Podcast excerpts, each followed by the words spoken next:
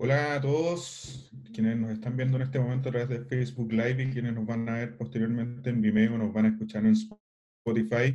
Bienvenidos a este quinto programa de Zoom In y Zoom Out, este espacio que compartimos entre el de la Universidad Católica y Ediciones ARQ perder el tiempo, procrastinar, eh, metiéndonos en territorios que no conocemos.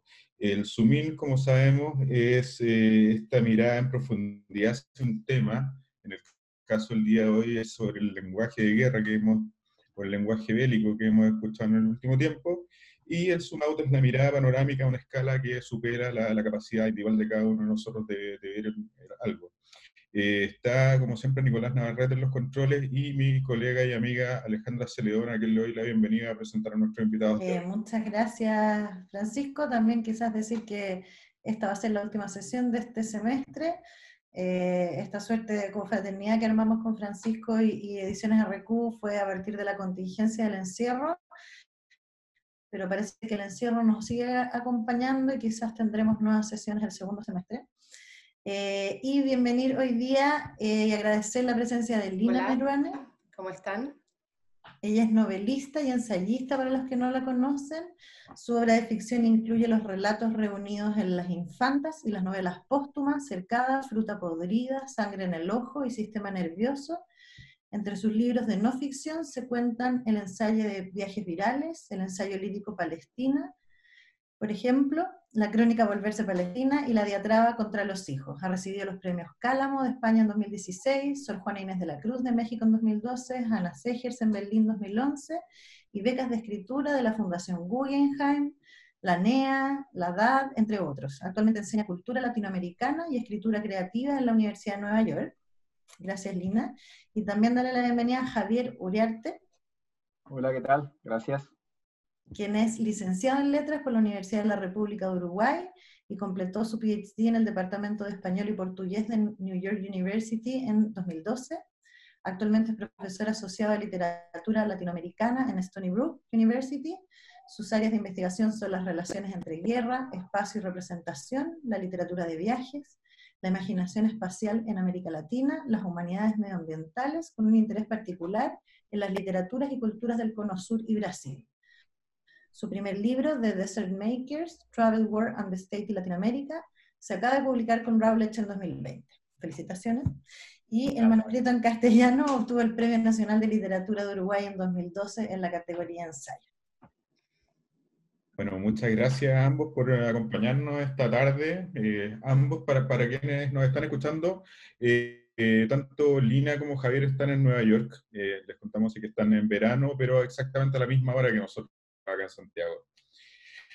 Bueno, y para partir eh, comentando el tema de esta sesión, el lenguaje de guerra, recordamos que no solo en Chile, sino también en distintas partes del mundo, pensemos Francia, el presidente francés, el presidente de Estados Unidos, el presidente de China, se han referido al COVID-19, la, la, pandemia del coronavirus, con metáforas de guerra y utilizando este lenguaje bélico que hemos escuchado tanto en el último tiempo.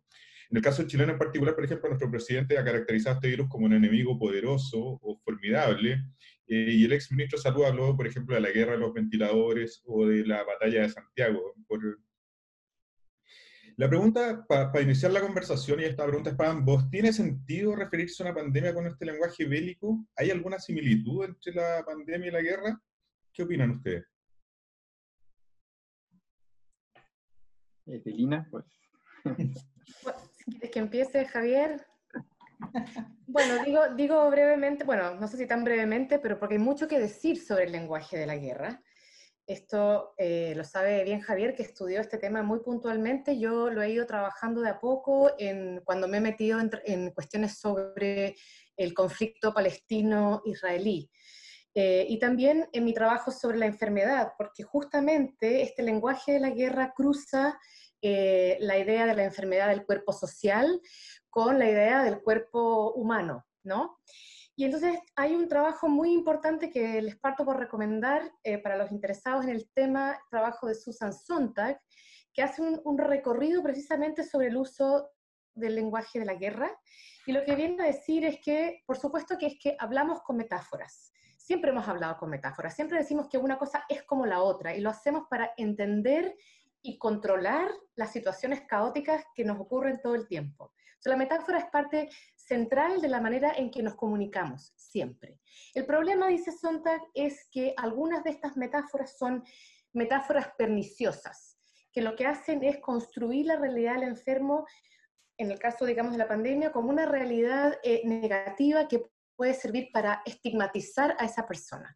Eso en el caso, por ejemplo, de los enfermos de SIDA fue muy claro, donde se pensó el enfermo como alguien que era un desertor, un traidor, un sucio, un inmoral, ¿no? Y todas esas palabras vinieron a tener efectos en las políticas públicas en relación a cómo se investigó, cómo se trató, cómo se investigó la enfermedad y cómo se trató a los enfermos, ¿no? Y la manera en que se los discriminó y la manera en que no se estudió su virus y por lo tanto se los dejó morir. Entonces, esa es una cuestión que es bien importante y por eso hay que tener mucho cuidado en la manera que nos estamos refiriendo a una pandemia como una, eh, como una guerra, porque, em, en fin, las metáforas militares pueden reforzar eh, estereotipos, estigmas y pueden generar políticas públicas erradas. Entonces me parece importante pensar esto y también pensar que muchas veces esos lenguajes eh, se utilizan con fines políticos, es decir, no tanto como para describir una realidad o para controlar una realidad lingüísticamente, sino que también para generar ciertas políticas o defender ciertas políticas que están en curso. En el caso de Chile, somos un país tan capitalista, tan neoliberal, esas políticas, esa idea, lo que viene a hacer es que después de una crisis como el estallido social que hubo en Chile, la idea de mencionar guerra viene a cohesionar a la ciudadanía detrás de un líder que es el el, general, ¿no? Eh, y en vez de criticar al líder, hay que apoyar al líder. No es, no es lo que está pasando en Chile, pero eso sería el deseo que podría estar detrás, y también lo vemos en Estados Unidos cuando el presidente Trump, que ha sido muy criticado, eh, se, se, autodenomina em, es como, ¿cómo fue que se puso Javier? Presidente de la guerra. Como, presidente en tiempos de guerra, ¿no? algo así. Sí, eso, exacto, esa es buena traducción. Presidente en tiempos de guerra, ¿no? Pero la idea es cohesionar y generar una figura tipo caudillo a la que todo el mundo va a obedecer sine qua non. Y eso también tiene muchos riesgos porque, como sabemos, la medicina siempre es un saber aproximativo y, sobre todo en un caso como el no se saben todas las respuestas ni hay todavía una cura o una medicación. Por lo tanto, es tentativo y la gente tiene derecho, eh, digamos, a, contestar, a, cuestionar y a problematizar esas políticas. Te cedo la palabra, Javier. Bueno, eh, bueno muchas gracias. Sí, es muy, muy interesante la, la, propuesta de hoy eh, y, y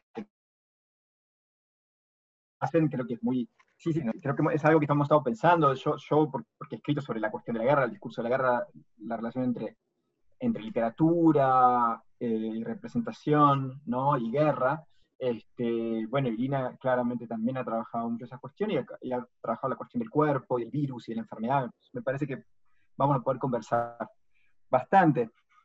Yo quería, quería claro, decir algo que, que, que también subyace a lo que, a lo que venía diciendo Lina, que es la idea de que, de que la, retórica de la guerra, ¿no? digamos, ese, ese arsenal retórico, ¿no? Es, es, un arsenal propio también del Estado, ¿no? como cuando es, es, un, digamos, un, un, conjunto de, de, de, palabras, de términos, de frases retóricas que el Estado, eh, que, que, lo caracteriza en parte el Estado, ¿no? Recuerdan que, que este, el, el sociólogo Weber, ¿no? Hablaba del, que el Estado tiene el monopolio de la violencia legítima, ¿no? Entonces, el caso de la guerra es uno de ellos, ¿no? ¿Quién puede declarar una guerra? ¿no? Es, el Estado es el que realmente legítimamente puede, ¿no? Declarar una guerra. El acto de declarar una guerra es un acto legitimador del Estado, ¿no? Es decir, el Estado pasa a aplicar un poder que supuestamente solo él tiene. Eh, ¿no? Eh, también es, muy interesante pensar específicamente en el, caso chileno, ustedes lo conocen mejor que yo, pero, pero es muy interesante cómo este arsenal de términos, ¿no? esta retórica, eh, ha sido particularmente usada. ¿no? Recuerdan que el año pasado, cuando comenzó el estallido social, el presidente Piñera dijo, no, estábamos en guerra, ¿no? ahora estamos otra vez en guerra. ¿no? Y, es, este, y es interesante ver cómo se va articulando ese discurso ¿no? de la guerra eh, para la propia, digamos, el fortalecimiento del propio discurso, que como decía, como decía Lina, no siempre funciona de esa manera, pero, pero eso es muy interesante. Y, lo otro que me parece eh, interesante es eh, que esta retórica de la guerra tiene como un componente muy importante la retórica del sacrificio, ¿no? que, me parece que también es, es una parte interesante. ¿no? Es, el, es el gobierno que la declaración de guerra implica una exigencia, un pedido ¿no? a la población, un sacrificio. ¿no? Este, y eso también es muy interesante, porque ahí hay, hay una cuestión de, de creo que tiene, que tiene, tiene mucho que ver con este efecto, aquí se llama ¿no? este, el rally around the flag, ¿no? es decir, esta idea de que nos juntamos todos eh, alrededor de la bandera. ¿no? La bandera es lo que nos llama y nos hace unirnos. ¿no? Y creo que ese ha sido también un efecto histórico del discurso de la guerra, ¿no? Es construir un, nosotros homogéneo, claro, potente, ¿no? Y construir un ellos que al mismo tiempo es, es percibido como completamente diferente, ¿verdad? Esto pasó, por ejemplo, en los discursos de la guerra del Pacífico, ¿no? Eh, digamos, un discurso completamente, un, un ellos completamente distinto, eh, y eso es central en el discurso de la guerra, ¿no? Es decir, diferenciar el nosotros del ellos. Ahora podemos discutir cómo esto ha sido un problema, porque esto es claramente un enemigo, ¿no? Supuestamente desconocido, ¿no? Eh, completamente desconocido. Entonces, ¿qué implica, ¿no? Esta idea de empezar a, a... Y eso ha traído complicaciones a muchos gobiernos, ¿no? Pero, pero esa, también esa cuestión de, cómo definir al enemigo ha sido muy importante en los discursos eh, de la pandemia, ¿no? Es decir, que han ido desde la discusión eh, de, la construcción de este, de este virus nuevo como un, eh, como un enemigo, como decía Piñera, formidable, grande, que nos exige mucho, ¿verdad? Hasta como ha sucedido aquí en Estados Unidos y como ha sucedido también en Brasil, por ejemplo, ¿no? Es una gripecita, ¿no? Eh, cómo, cómo, se puede eh, y cómo ese enemigo también tiene, tiene que ver con cómo pensar el propio cuerpo, ¿no? Hay una idea de vulnerabilidad, de debilidad o de fortaleza que los estados proyectan o no, ¿no? Y que se empieza a jugar en este momento, ¿no? Todo esto también es importante pensarlo en el tiempo, ¿no? Es decir, cómo esos después discursos van, van funcionando mm, más a, a partir de que el tiempo va pasando, ¿no?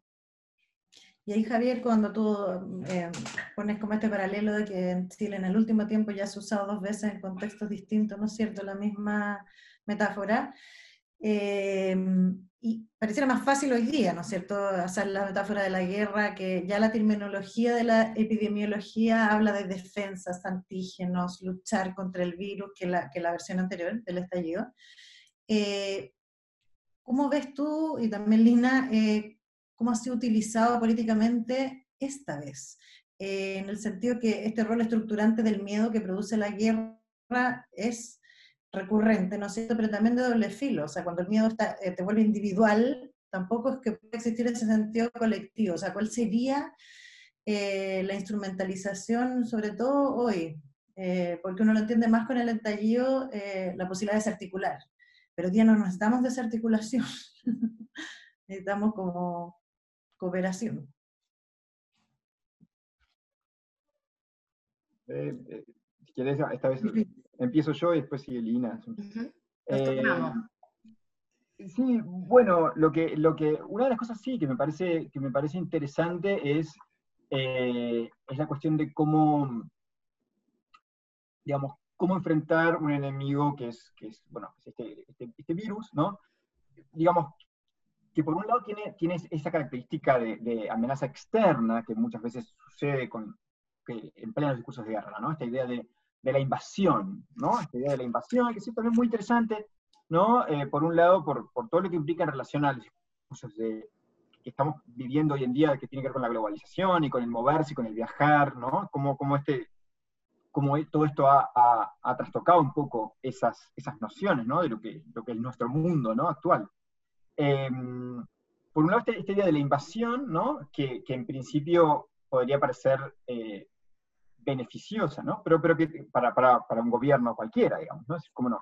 yo no tengo la culpa, ¿verdad?, de, de lo que está pasando, ¿no? No, no, no, no tengo la culpa del desempleo que sube, yo no tengo la culpa de la gente que se queda sin trabajo, de la gente que, eh, que se muere, ¿no? En definitiva. Eh, todo eso, por supuesto, creo que va teniendo cambios con, a, medida que el tiempo va pasando y que las respuestas se van evaluando con, en detalle, ¿no? Em, por otro lado, el discurso de, la invasión es muy interesante, ¿no? Llega a pensar otra vez en, la cuestión de la frontera, ¿no? Del territorio y del, de, la patria, digamos, ¿no? Como cuerpo, ¿no? Invadido. Y por otro lado, la idea de la expansión, que me parece que también es otra idea que muy interesante, ¿no? Cómo, cómo el virus se extiende por un cuerpo, por un territorio, ¿no? Eh, y me parece que esas cuestiones eh, son muy interesantes eh, para irlas pensando, específicamente en el, caso de Chile, también lo, lo, planteo como una, como una pregunta, como una reflexión más bien, ¿no? Es, interesante ver cómo hay un elemento que, que también es que ha, resultado conveniente en un punto para, para, el gobierno, ¿no? que es la idea de, de la, o, en principio, este, conveniente, ¿no? Eh, es la idea de, de, de, difuminar el enemigo, ¿no? Esta idea del enemigo que no se conoce, que un, poco se usó también el año pasado, ¿no? Esta idea de que hay algo que está pasando y que está más allá de los estudiantes que protestan en la calle, ¿no? Hay algo que viene, que sobre, sobrepasa, que nos sobrepasa y que sin nunca nombrarlo, ¿no? Había también eso es muy interesante, ¿no? Esta retórica de la sugerencia, del, nombrar sin nombrar, que, a veces la guerra implica, ¿no? El discurso del virus eh, que está sucediendo ahora tiene una explicación mucho más sencilla porque realmente hay muchas cosas que no se saben, ¿no? Eh, pero, pero que a veces este, también se usa esa idea de, de, esta idea de un ellos que cada uno puede leer como mejor cree, ¿no? Entonces, eso puede legitimar varios discursos acerca de, ese ellos, ¿no? Sí, me gustaría retomar la idea de invasión que, usó Javier, que siempre es muy eh, poderosa en los discursos de la guerra. Y me parecía muy interesante lo que decía Alejandra, porque en efecto nosotros estamos, viviendo como chilenos eh, un efecto como de eco. Nos declararon la guerra en octubre eh, se manejaron una serie de teorías de la conspiración de intervención extranjera que, que rozaron, no, no, rozaron, entraron directamente en lo ridículo, ¿no? Con el Big Data y los, grandes descubrimientos del Big Data, porque finalmente el Estado no solamente puede declarar guerra, tiene que nombrar a su enemigo. Y el problema es que aquí no había un enemigo invasor, entonces el intento de demostración de ese enemigo supuestamente extranjero, coreano, los... Eh, eh, K-pop, ¿no? Y bueno, y otros, no, no existía. Entonces eso derrumbó un poco ese discurso de la guerra, además de una ciudadanía que dijo, no estamos en guerra, por más que sí había un conflicto en la calle, pero para la definición de una guerra es donde hay dos ejércitos, un poco lo mismo que pasa con, la dictadura chilena, no hubo una guerra, hubo un ejército, un Estado que se lanzó en contra de una ciudadanía mayormente desarmada. Entonces ahí empieza como a colapsar esa articulación del discurso de la guerra. Y la otra cuestión que me parece interesante y una cuestión que también se maneja en términos del cuerpo físico, es la idea de que tal vez no es una invasión extranjera, sino que es que hay un enemigo interno, ¿no? La, llamada eh, guerrilla, la guerra de guerrillas. Eso también se ha ocupado para pensar el cuerpo. A mí me parece que esa figura es bien interesante, no es la de la guerra, pero es la de la guerra de guerrillas, ¿no? Y ahí el enemigo es interno, el, enemigo es, invisible, se confunde con la ciudadanía, y es mucho más difícil eh, marcar esa distancia entre el nosotros y el ellos, ¿no? Porque nosotros también es el enemigo, ¿no? Y esa es una situación eh, bien, bien compleja que se está usando en esta retórica de la guerra. Ahora, volviendo al tema chileno, me parece que eh, no tuvo rentabilidad política, o por lo menos no masivamente en Chile, el, declarar una guerra, porque claramente era una guerra del Estado contra la ciudadanía, o del gobierno contra una ciudadanía que se manifestaba sobre todo pacíficamente. Entonces el problema es que cuando añadimos otro discurso, otra declaración de guerra, está gastada esa, esa forma, está gastado esa, esa palabra, se gastó, se gastó donde no se debería haber gastado, por así decirlo, ¿no? Mm. Y ahora que estamos en una situación donde necesitamos que ese, que ese nosotros se cohesione y que, y que respete las políticas del confinamiento y que se cuide para cuidar a los otros, la gente le perdió eh, fe, le perdió confianza a esa situación. Entonces, si íbamos a declarar, y me gustaría que tal vez profundizáramos sobre eso, pero si se iba a declarar una guerra, para poder declarar una guerra, el gobierno tiene que saber que su ciudadanía confía en ese mando. Y el problema es que ese mando se gastó en la llamada guerra anterior. Entonces, ahí me parece que hay como tenían que haber encontrado otro modelo discursivo, pero buscaron el mismo y ahí me parece que eso tiene, de nuevo, consecuencias importantes en la conducta de una población que desconfía de lo que el gobierno quiere hacer y por qué lo quiere hacer. Eh, para mi gusto, con justa razón. Sí, quería agregar una cosita, perdón, sobre lo que, lo que, decía, lo que decía Lina, que me parece, sí, muy, muy interesante. Y es justamente que este, digamos, este arsenal de discursos que, tiene el Estado, ¿verdad? Y que, al cual puede recurrir, implican la idea de la guerra como excepción, ¿no? La guerra es un estado de excepción, es un estado excepcional, es un estado que, no, no, es la, vida, digamos, la normalidad, ¿no? Entonces yo creo que justamente lo que, lo que, lo que tiene que ver con, esa cuestión, ¿no? Es decir, cómo de algún modo en Chile lo que está pasando es que la excepción se vuelve normalidad, ¿no? digamos, eh, estos discursos de, la emergencia son discursos que se, eh, se, apropian, digamos, del, lenguaje cotidiano, eh, y al mismo tiempo, claro, también a esto hacía referencia, ¿no? Este, Argentina pierden su poder, eh, digamos, su poder de, afectar el imaginario, de afectar, de, transformar, digamos, las, acciones, ¿no? Entonces que eso sí es muy interesante, ¿no? De hecho, el, bueno, hemos pasado por dos, legalmente por dos estados de excepción distintos. Eh, uno que se decretó a fines de octubre del año pasado y el que se decretó ahora en marzo, abril, para, y en el que todavía estamos acá en Chile por, a, propósito del coronavirus. Eh, y es interesante ese punto porque efectivamente el gran problema que hay ahora en Chile tiene que ver con que nos, el gobierno no, tiene credibilidad, esa retórica no tiene credibilidad, por lo tanto, eh, la gente no sigue las directrices sanitarias necesariamente por esa falta de credibilidad. Me estaba acordando esta, esta idea de Hobbes de que, que, la proponen con esta, esta, lógica de la guerra fratricida, de que eh, si no tuviésemos Estado, todos nos pelearíamos entre nosotros y nos mataríamos, entonces decidimos inventar el Estado para entregarle las armas y que nos proteja y que pelee por nosotros. El punto es qué pasa cuando el Estado efectivamente tiene las armas, pues puede declarar estado de excepción, pero nosotros no confiamos en ese Estado. Eh, que es una situación bien, bien rara en la que estamos, quizás será porque las metáforas están gastadas, pero eh, curiosamente este lenguaje de guerra ya no está logrando afianzar el Estado. Eh, ¿Cómo ven ese rol de hoy en día en ese sentido? O sea, si, si este lenguaje está gastado ya.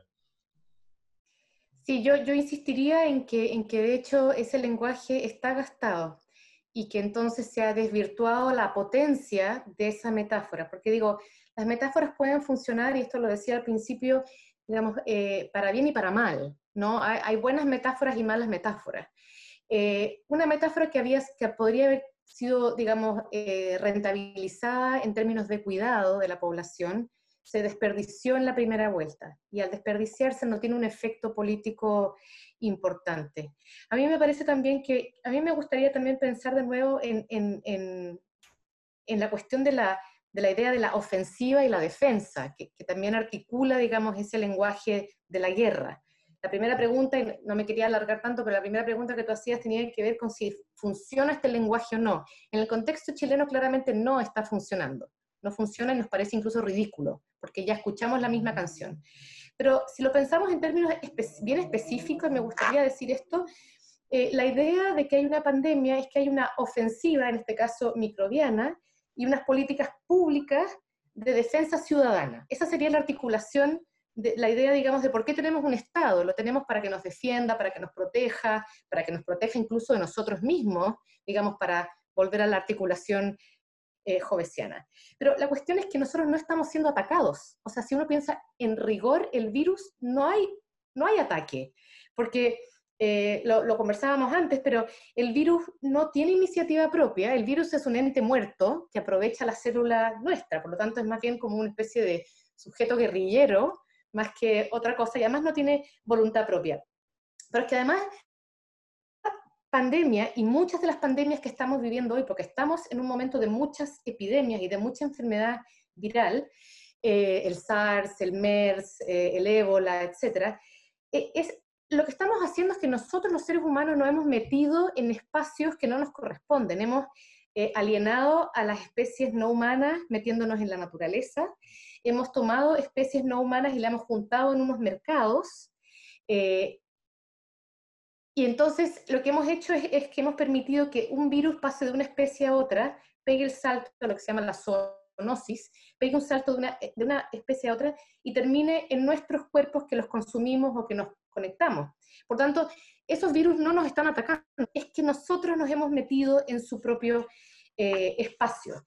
Y, por lo tanto, estamos más en contacto con especies que nos pueden, eh, digamos, que, cuyos, cuyos virus que no les hacen daño a ellos nos hacen daño a nosotros. Si pensamos en la segunda parte de ese enunciado, que el Estado tiene que generar una defensa, es que como no hay ataque, tampoco podría haber defensa, lo que podría haber es prevención pero me gustaría pensar en esta cuestión, porque eh, Javier hablaba en un momento sobre eh, la ciudadanía que, se, converge. El Estado llama a la ciudadanía eh, y, la, y, la, pone de acuerdo, por así decir, contra un enemigo. Pero ¿cuál es el rol del Estado? El rol del Estado es que tiene que articular esa defensa y preparar a esa ciudadanía para poder ejercer, supuestamente, la defensa del resto de la ciudadanía. Pero el problema es que para hacer eso hay que hay que tener una estrategia, digamos, pensando en términos bélicos, una estrategia, y, que la estrategia en, medicina tendría que ser la prevención. Y lo que pasa es que la prevención tiene muy poco brillo y tiene muy poco rendimiento político, porque lo que uno previene no se ve, y en los estados capitalistas hay que mostrar algo, un objeto, un producto, vender eh, una solución. Entonces, a un estado le conviene mucho más eh, fundar, levantar un hospital en, una semana, tipo China, o eh, eh, pasar un presupuesto millonario a un espacio privado para, para, tener más camas, o distribuir cajas con un montón de propaganda política, cajas de alimentos.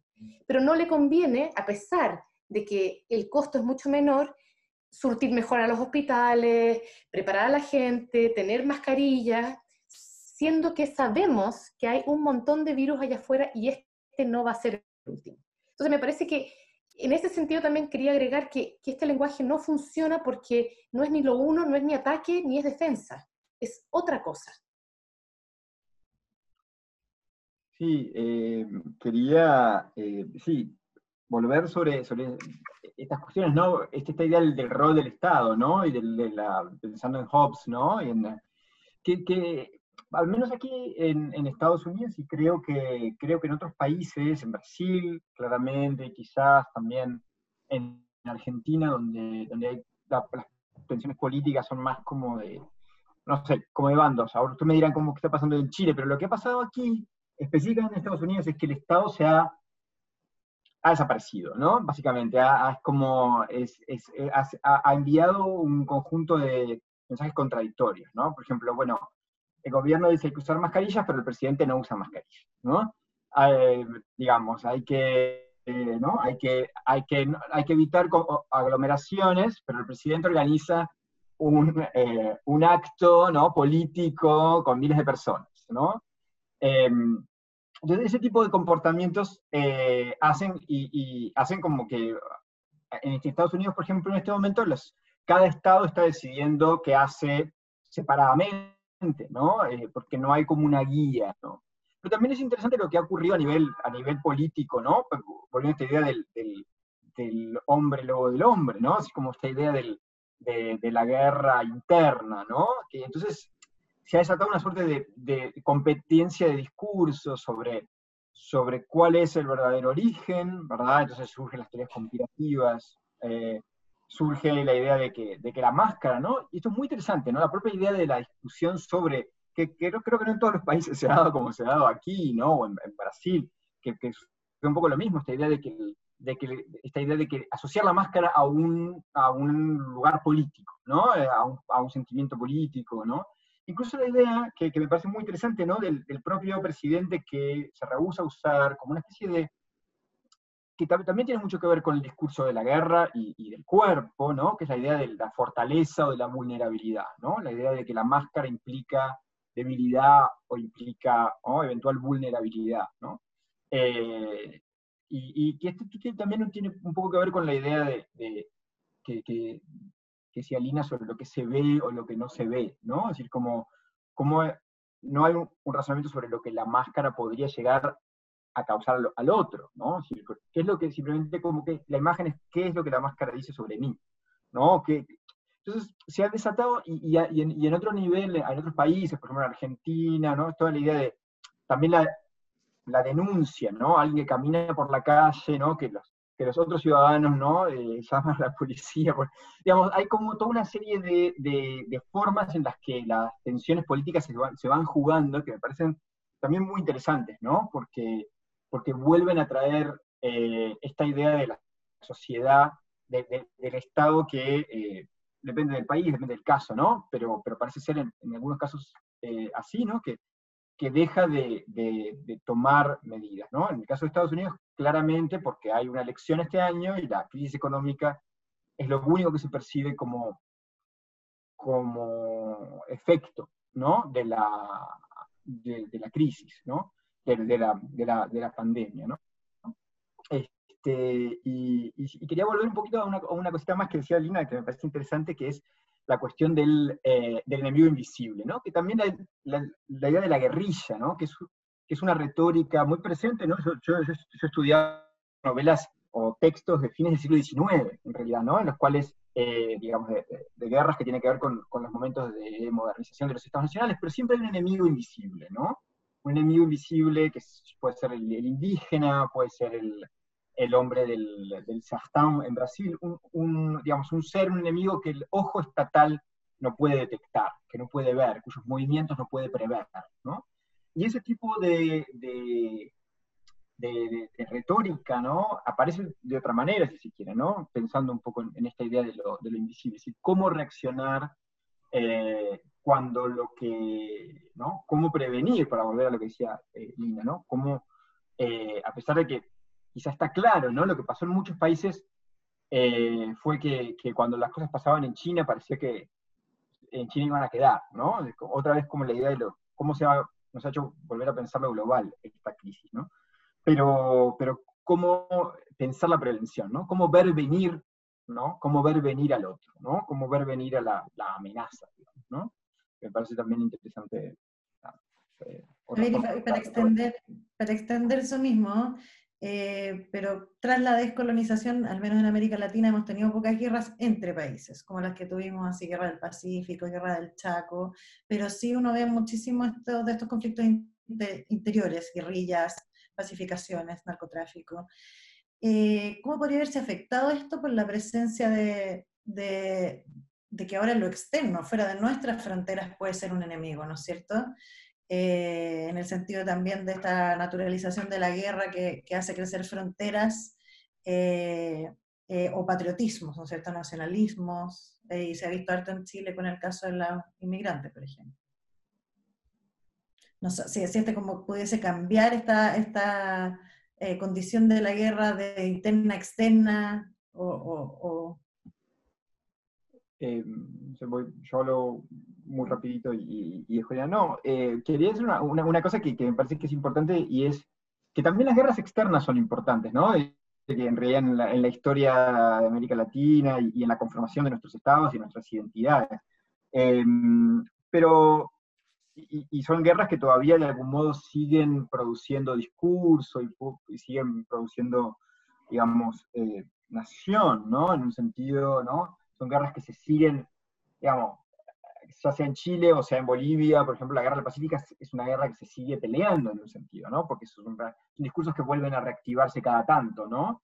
O con, con Argentina, ¿no? En el caso de ¿no? la relación entre en la fronteriza, eh, que me parece que me parece muy interesante porque yo, yo, creo que para volver a esta idea, creo que creo que sí, cuando pensamos en la guerra pensamos, creo que hay una cuestión central al discurso de la guerra, que es el discurso de qué es lo exterior y qué es lo interior, ¿no? Dónde, dónde está la, la frontera, digamos, entre, entre el, el, ellos y nosotros, ¿no? Y entre lo que, lo que es ajeno y lo que es propio, ¿no? Digamos, ha sido, el caso de esta pandemia, aquí en Estados Unidos ha sido muy evidente, ¿no? La idea de, de que la culpa del presidente aquí ha intentado ¿no? Eh, proyectar la culpa, ¿no? Hacia China, ¿no? Hacia la Organización Mundial de la Salud, ¿no? De manera algo absurda, ¿no? Más allá de que, que acá nadie, nadie hizo nada muy bien, pero digamos, ¿no? Eh, pero esta idea de, que también tiene que ver con la exterioridad, ¿no? Que tiene que ver con el origen, ¿no? De, dónde viene el mal, ¿no? Dónde se origina el, bueno, el mal, ¿no? El, digamos, el enemigo, la enfermedad, ¿no? Em, me parece que esa cuestión es interesante, es decir, eh, eh, en qué momento esta, la pandemia también le ha dado excusas para hablar de enemigos internos, de enemigos externos, eh, y de reconstruir ¿no? Un, nosotros, ¿no? de maneras distintas ¿no? en, en, los varios países.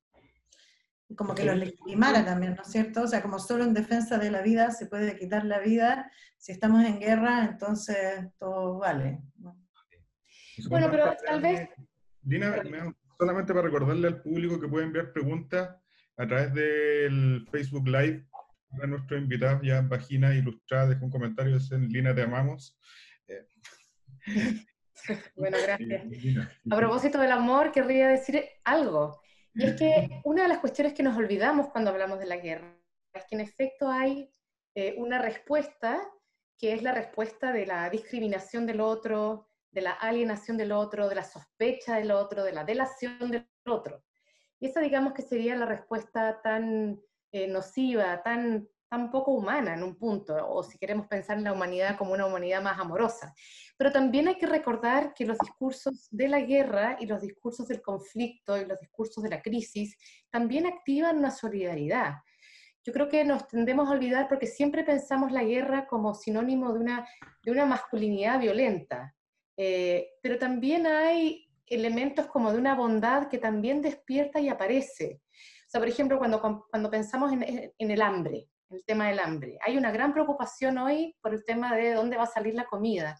Esa es una preocupación que por supuesto es muy masculina, el hombre proveedor, y estoy hablando muy eh, digamos, generalizando mucho, porque por supuesto el mundo no está dividido en dos, hay muchos más matices, pero digamos que tanto el hombre como proveedor, la mujer como, como la figura del cuidado, encuentran una alianza en ese momento del hambre. Y yo creo que también subvaloramos también los miles de momentos, digamos, pequeños, medio invisibles, ¿no? Que son los momentos del cuidado, del afecto, del preocuparse por el otro, de preocuparse por el vecino que de pronto está enfermo y no puede salir a comprar, o el viejito o la viejita, ¿no?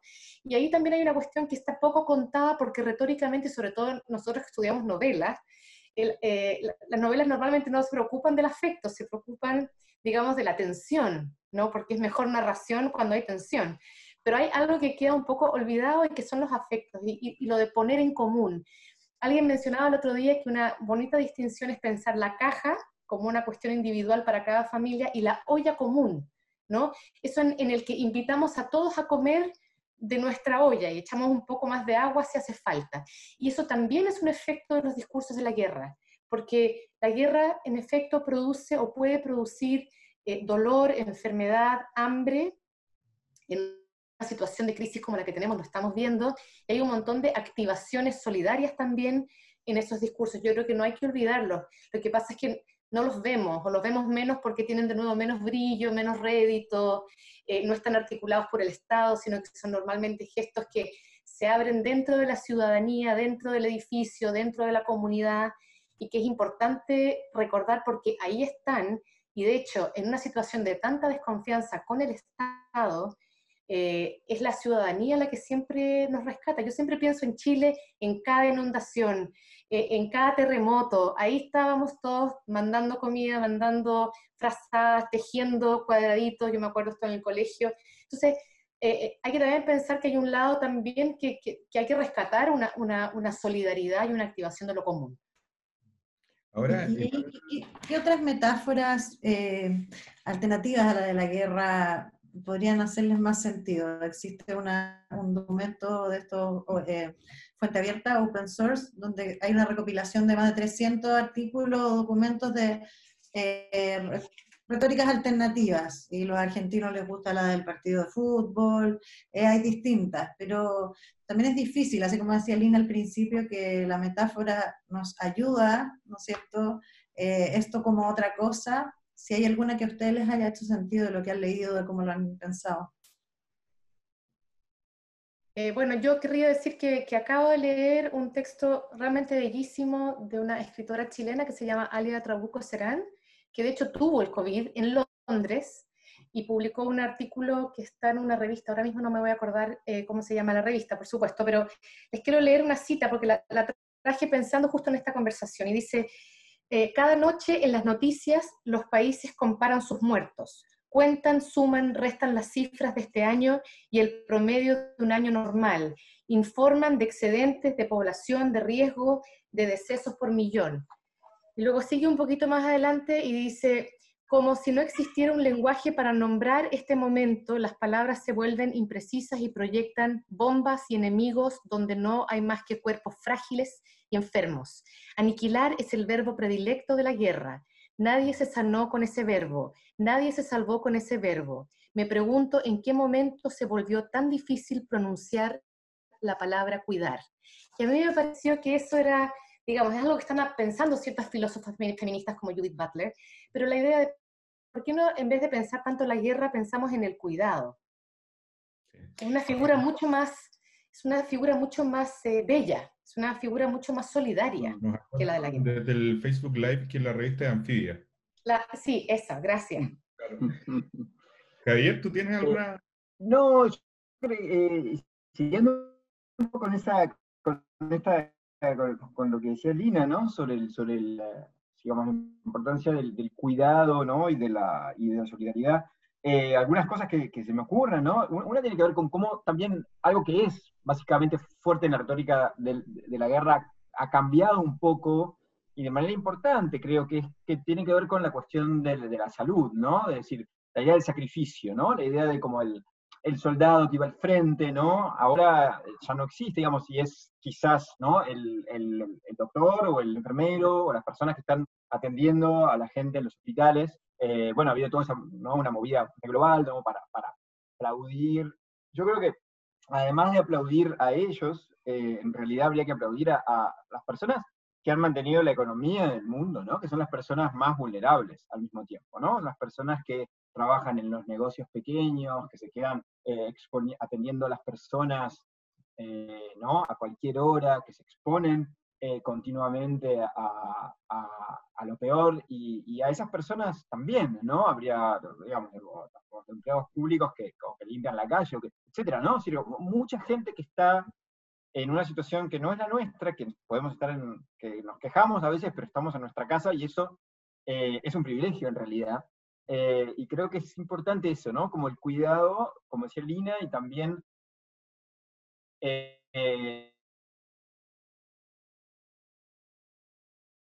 el empezar a ver cómo, digamos, cómo, cómo esta, situación coloca en, el centro a las personas más vulnerables, ¿no? A los, trabajos más precarios y, los coloca en un lugar de, importancia central, ¿no? digo, los trabajos más precarios no, algunos doctores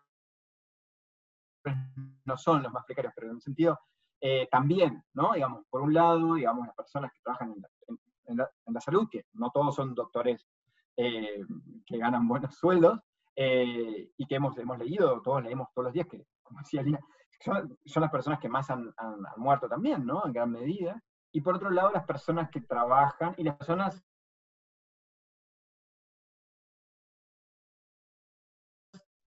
eh, bueno, personas más pobres en general, ¿no? que no pueden quedarse en su casa. Y, creo que también esas son las cuestiones que, son importantes, este, me parece, recomponer, ¿no? recordar o revalorar en estos momentos. ¿no? Por ahí releer la idea de sacrificio desde un lugar distinto, ¿no? Me parece. Ahora, el otro día, con un amigo nos conversando, nos reíamos a propósito de esta frase casi cliché del, principio de decíamos, bueno, el, el, trabajador esencial es invisible a los ojos hoy en día.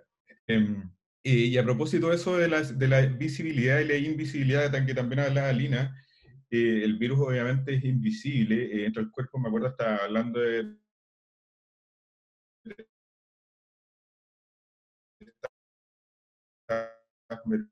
de la... Y, el, y el, hecho de que la, enfermedad muchas veces también genera un estigma. Y, ese estigma genera una cierta culpa dentro del sujeto. Eh, ¿Cómo eh, esta idea se siente también como una o, o se, eh, se, utiliza como una manera de desviar la atención y de desviar la culpa del problema de la enfermedad hacia la, la, al propio país, como un cuerpo, como ustedes decían delante, y no a un gobierno, que es el encargado de liderar ese, ese país. Como que desfasa las responsabilidades. Eh, eh, no, yo una cosa que ahora cuando, cuando te escuchaba hablar eh, al principio lo que decías que tenía que ver con la cuestión de la, de la, ¿no? de la responsabilidad o del, del, lo que dice Lina también del, eh, de la atención que genera, ¿no? Que es como, eh, ¿qué ha pasado, no? Y, y de, de, la, la discriminación, formas de la discriminación, ¿no? Que. Incluso contra, se, se, vio también ¿no? en las noticias de los, de los médicos que los, en los edificios les escriben, ¿no? no, no, vengas a no vengas al edificio, nos, nos contaminás, como el miedo a la contaminación, ¿no? Eh, y, y, eso también me parece que es una cuestión, una cuestión interesante, la culpa me parece que es, muy importante, ¿no? Es decir, eh, el, creo que tiene que ver con eso como, como lo, de pensar el origen, ¿no? que también es, es una cuestión que, que, vuelve eh, una y otra vez en los discursos de la guerra, ¿no? Es decir, ¿dónde se origina la guerra? ¿De quién es la culpa? ¿no? ¿Quién hizo qué primero? ¿no?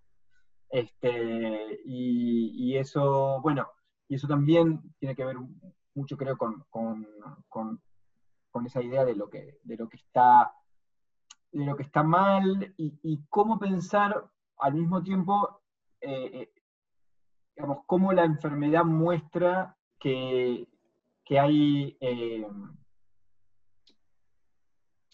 que hay problemas que no se veían, ¿no? Digamos, la enfermedad hace invisible, hace visible eh, ¿no? lo, que, lo que ya estaba, quizás, ¿no? Digamos, la, la pandemia, ¿no? Para hablar de esta relación entre, entre gobierno y Estado, ¿no? Es decir, cómo, cómo hay ciertas como problemas estructurales que la pandemia hace ver, ¿no? La pandemia es nueva, aunque, como decía Lina, no es nueva, ¿no? Tampoco, hay otras, y va a haber otras. Eh, pero esta idea de que de, lo, tan nuevo a veces esconde lo que ya estaba, ¿no? Lo que ya estaba son. Problemas que, que se empiezan a ver ahora, ¿no? La pobreza, la gente que no tiene, lo, los sistemas de salud que no pueden eh, proteger a las personas, ¿no? Digamos, eh, estructurales que tienen que ver con con más que con el gobierno, con un problema que es algo que se estaba hablando mucho en Chile, ¿no? Que, que es estructural también, ¿no? Es decir, cómo, cómo ciertas cuestiones, la, privatización ¿no? de la salud, la, la, la, precarización del acceso a la salud, puede tener que ver y cómo estas, estas, este, estos momentos de, estos ataques, digamos, permiten o permitirían, ¿verdad? También está esta idea de que, de lo que la guerra es a largo plazo y a corto plazo, ¿no? Eh, evitar o solucionar, ¿no? Eso también es una cuestión que vale la pena pensar. Tenemos un par de preguntas del público que quizás puedo leer las dos y después comentamos. También decir que Javier también tiene un fan club en Chile y le mandan saludos por Facebook, Romina. Para, no solo Lina tiene fan club. Eh, tenemos dos preguntas, una de Cristian Valenzuela, que pregunta, ¿es posible considerar el discurso de la guerra como una fase terminal del discurso neoliberal que necesita de un otro que justifique la explotación y el control de los cuerpos? Y también Renzo Marcino, que pregunta, ¿cómo recordaremos esta pandemia? ¿Cómo representaremos esta lucha, con comillas? ¿Hablaremos de victoria, con comillas? La cultura popular occidental borra el aporte soviético para la victoria sobre el fascismo y no dejaremos que olvidemos quién fue el causante, el origen de esta pandemia. La imagen que tengamos del vencedor dependerá quién consiga la vacuna y de lo que haga con ella. Son como comentarios, preguntas. Si quieren comentar algo. Yo partiría, partiría por, la, por la idea de la victoria. Eh, estamos tan aferrados a estos discursos de la guerra y de ganar y perder, y también un poco en Chile, eh, la neoliberalización de nuestro discurso nos tiene también en esta, en, este, en esta lógica como del éxito, del fracaso y el éxito. Yo creo que hay que tener un poco de cuidado, porque en realidad la retórica que sería más rigurosamente cercana a las situaciones de una negociación, no de una victoria. Porque aunque apareciera una vacuna que por supuesto se nos va a vender como la victoria de China o de Rusia o de Estados Unidos o de quien sea, porque ya se están probando algunas vacunas y ya hay lo que llaman el Human Challenge, es que gente voluntariamente se está poniendo para que le prueben la vacuna, a pesar de los posibles riesgos, eh, se va a utilizar, digamos, ese, tropo de la victoria, porque en ese tropo estamos amarrados en, la lógica eh, neoliberal. Eh, no digo que sea nueva, pero sí hay una idea de victoria que es muy, muy potente y queremos ser victoriosos. Queremos ser el que se vacunó y nunca se enfermó. Pero la realidad es que el virus no va a desaparecer. Esa es la realidad con todos los virus, incluso con las epidemias históricas que se creían erradicadas, han vuelto a aparecer porque la gente se dejó de vacunar. Es decir, que hay una latencia también de, todos estos bichos porque existen también en el mundo animal y siguen saltando hacia nosotros. Entonces, no hay victoria con el virus y no hay victoria con la pandemia. Hay una negociación que es intentar mantener la salud de una población. Porque mientras tanto estamos peleando, ¿no? Entre comillas, con este virus, eh, y no sabemos si vamos a encontrar una vacuna. Ojo que, por ejemplo, con el virus del SIDA no hay una vacuna nunca se encontró una, vacuna, el, virus es demasiado hábil, por así decirlo. Eh, vamos a, seguimos conviviendo con, ese virus que en Chile, por ejemplo, tenemos una de las tasas de infección más altas de SIDA en América Latina y en el mundo. Eh, seguimos viviendo con la influenza, de la que nos vacunamos, es decir, nunca le ganamos, la, vacuna es una victoria parcial, si queremos usar ese lenguaje. Seguimos teniendo el virus incisional, en fin, no va a desaparecer el virus y además estamos conviviendo con una serie de otros patógenos porque nosotros estamos en relación con las especies no humanas. Entonces, yo creo que hay que olvidarse un poco de este discurso de la victoria, cuestionarlo un poco también, porque viene marcado por un eje del éxito, ¿no? Y yo creo que habría que repensar cómo, cómo, cómo pensamos nuestra relación con eh, el resto de la humanidad y con el resto de, la, de las especies no humanas. Más bien pensando que tenemos que cuidarnos más y tenemos que aceptar que esta es nuestra vida también, que tenemos una relación con las otras especies sobre todo que necesitamos los virus para vivir. Bueno, y que además nuestros cuerpos están compuestos por una cantidad de bacterias impresionantes, impresionantes. Realmente el otro día leí un artículo sobre esto y no, puedo reproducir, digamos, el número, pero la verdad es que nosotros sin nuestras bacterias no funcionaría nuestro sistema digestivo. Eh, o sea, así de radical. Diana Brenke, una filósofa que estuvo en la primera sesión, decía que tampoco nos enamoraríamos si no existieran. Es parte incluso de eso. La bacteria del amor, ¿no? No es Cupido. Javier, tú... No, creo que sí, eh, comparto, me parece que, que, sería interesante pensar eh, en, cuestiones a largo plazo, ¿no? Me parece que eso, a eso apuntaba también Lina, ¿no? Es como, este, volviendo a esto de la, que la victoria, ¿qué, qué, ¿qué significaría la victoria? La vacuna, pero claro, allí habría que ver, ¿no? Es decir, o, la victoria individual, es decir, yo me vacuné nunca, y nunca lo tuve, o, eh, o, sobreviví, a mí no me hizo nada el virus, ¿no? Yo lo tuve, pero ni me enteré, ¿no? Em, o alternativamente, ah, hicimos las cosas bien, el virus no se propagó, como ha pasado en algunos países, ¿no? Pero eso tampoco es, realmente es una victoria, ¿no? Me parece que es interesante más pensar en como en toda guerra, ¿no? En lo que, en lo que, estoy viendo el discurso, que quizás no, no, habría que usar eh, tanto, pero sí hay que pensar en, bueno, qué es lo que, cuáles son las consecuencias, ¿no? Eh, a largo plazo, ¿no? ¿Qué es, ¿Cuál es el desempleo que deja? ¿Cuáles son los muertos que deja? ¿Quiénes son los muertos que deja? Eh, y, y cómo evitarlo, ¿no? Es decir, ¿qué, ¿qué, aprendemos de eso, ¿no? Para el futuro. Que la vacuna contra este virus no va a ser lo que nos va a evitar la próxima, ¿no? El próximo virus, ¿no? en realidad. Entonces, creo que sí, la, la lógica del, del liberalismo nos enseña a, y aquí en Estados Unidos es, este, el tipo este que gobierna, ¿no? Es, exactamente eso, es como las victorias son, ¿no? Cualquier cosa mínima es una gran victoria, ¿no? Y, y nos ha enseñado a pensar en términos de, muy, breves plazos, ¿no? términos cortos, ¿no? Y creo que, eh, y las cuestiones de, medio ambiente me parece que, que, las decía Lina y que me parece que son muy importantes, ¿no? Es decir, nos damos cuenta que, quizás no necesitamos viajar tanto, que quizás no necesitamos este, tanto andar en auto, revalorar un poco también la comunidad y los espacios más íntimos, ¿no? Las, eh, eh, digamos, no sé, digamos, digamos, llevarnos a repensar formas de, vivir, ¿no? En las que vivimos, que me parece que es importante. Y en ese sentido, Javier, em, en, y en relación a la otra pregunta, la de eh, si estamos ante el fin del capitalismo o si este lenguaje marca algo, en cierta medida, el fin de algo, fin del programa.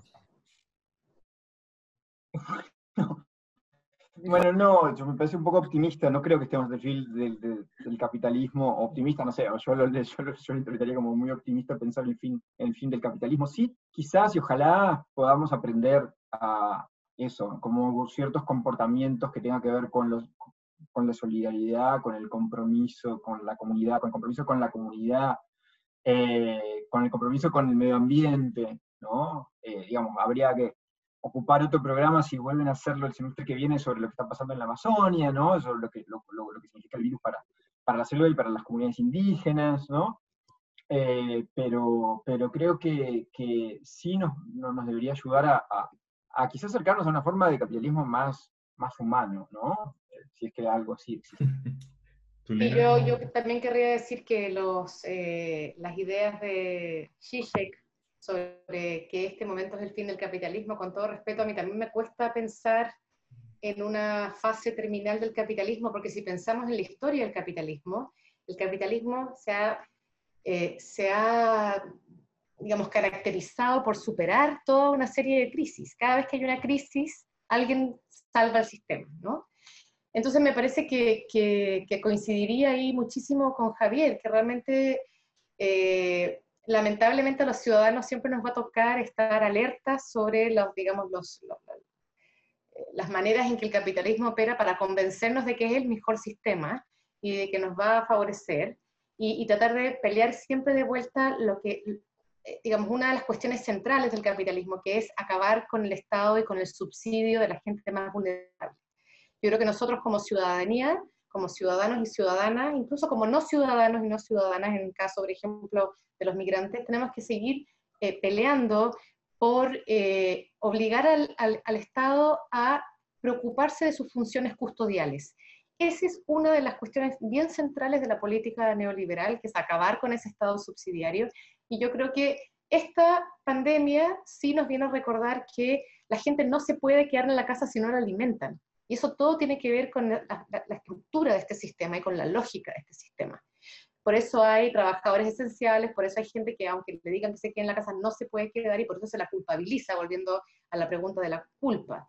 Pero hay problemas estructurales que son bastante importantes y yo creo que la ciudadanía, que somos los afectados más directos, ¿no? No son las grandes empresas las más afectadas, esas siguen sacando recortes. Eh, son los ciudadanos que nos quedamos sin trabajo, que nos quedamos sin, sin familia, que nos quedamos sin amigos, que nos quedamos eh, con, con, daños eh, colaterales, en fin, con preocupaciones, con pesadillas, con lo que sea.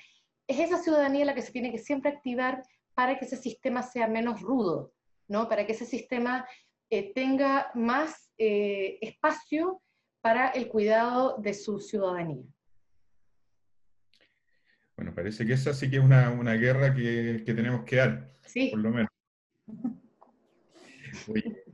Eh, bueno, ya estamos en la, en la, hora y queríamos agradecerle junto a Alejandra, a eh, Lina y a Javier y a toda la gente que nos ha estado escuchando Eh, esperemos que, que, logremos eh, pasar agosto, como decimos acá en Chile, y, y, podamos seguir, continuar más adelante con este, con este programa, pero por ahora eh, le damos las gracias a Javier nuevamente y a Lina. No sé si quieres comentar algo para despedirse. No, darles solamente las muchas gracias. Agradecerles mucho, sí. Sí, y también a Nicolás en los controles. Vamos a... Bueno, muchas gracias a todos y nos vemos pronto. Adiós. Chao.